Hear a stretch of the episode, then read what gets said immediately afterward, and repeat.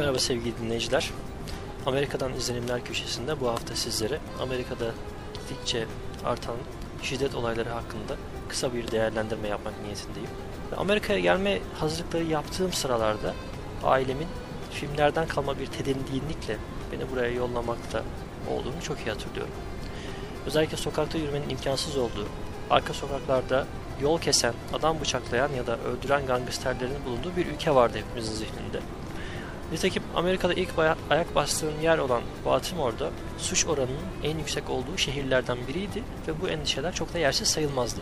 İnsan tabii ki yine bu konuda en doğru yargıya varabilmek için her şeyde olduğu gibi birinci ağızdan doğrulama yapılmasını istiyor ve kulaktan kulağa yayılan şehir efsanelerine pek fazla itibar etmemeye çalışıyor.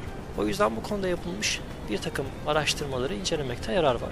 Örneğin şu an yaşadığım yer olan New Jersey'nin güney bölgesinde oldukça güvenli yerler olduğunu sizlere söylemekte herhangi bir bahis görmüyorum. Örneğin sabah evden çıkarken kapıyı kilitlemenize lüzum olmadığı, postayla gelen kocaman paketlerin içinde bakın cep telefonu veya elektronik eşya gibi değerli aletlerin bulunduğunda varsayalım.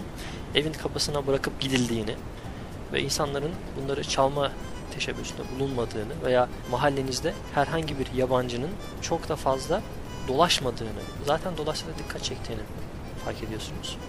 Ancak Amerika'da biliyorsunuz çok fazla genelleme yapmak insanları yanlış bir takım sonuçlara sürükleyebilir. Bunun en e, mantıklı açıklaması da hiç şüphesiz Amerika'nın 50 adet eyaletten oluşması ve bu eyaletlerin her birinin kendi içerisinde kendine özgün bir hükümetinin olması ve farklı yasaların bulunması. Bu yüzden Amerika'da bu böyledir, şu şöyledir veya bu bölge güvenlidir. Bunun hemen yanındaki bir başka bölgede güvenlidir demek mümkün olmuyor. Velhasıl hemen 5-10 kilometre ötede bir başka şehir olan Camden şehrinde siyahi nüfusun özellikle yoğun olduğu bir şehir burası.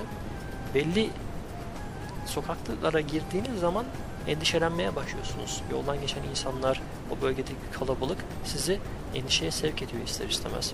Artı bir takım istatistikler de bu bölgenin suç oranının oldukça yüksek olduğunu söylüyorlar. Örneğin Amerika'nın en güvenli olan şehri Brick, New Jersey eyaletinde yine Amerika'nın en tehlikeli şehirlerinden bir tanesi Camden da yine aynı eyalete New Jersey'de yer alıyor.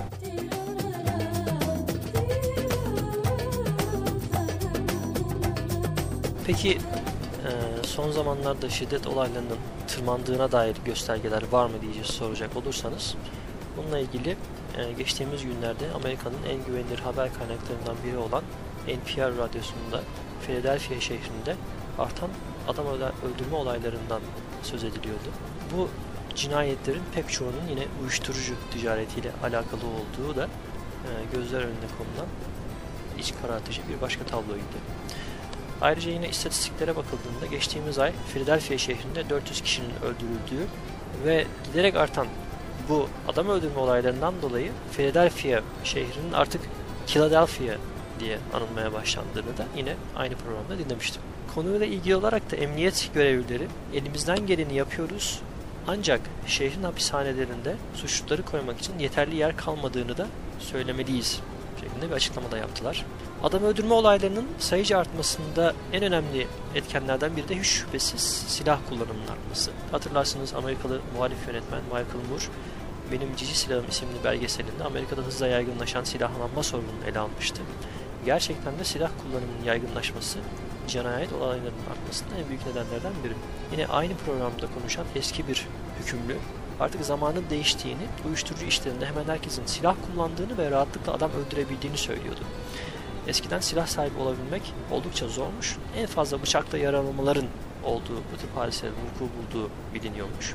Sonuç itibariyle artan şiddet olayları yalnızca Amerika'ya has bir sorun değil elbette. Türkiye'de de polisin girmeye çekindiği mahalleler ve şehirler olduğunu biliyoruz. Sorun giderek yaygınlaşan silahlanmanın günün birinde insanların evlerinden çıkamaz hale gelmelerine neden olabileceği ihtimali. Sanırım bu konuda yapılabilecek en doğru hareket de yine silah sahibi olmak isteyen insanlara getirilecek sınırlandırmalar olacaktır. Amerika bu konuda treni biraz kaçırmış gibi gözüküyor. En azından ülkemizde bu gerçekler göz önüne alınır da güvenli bir ülke olabilme adına olumlu girişimler atılır diye umut ediyorum. Benim söylemek istediklerim bunlar. Hepinize güzel bir ay diliyorum. Hoşçakalın.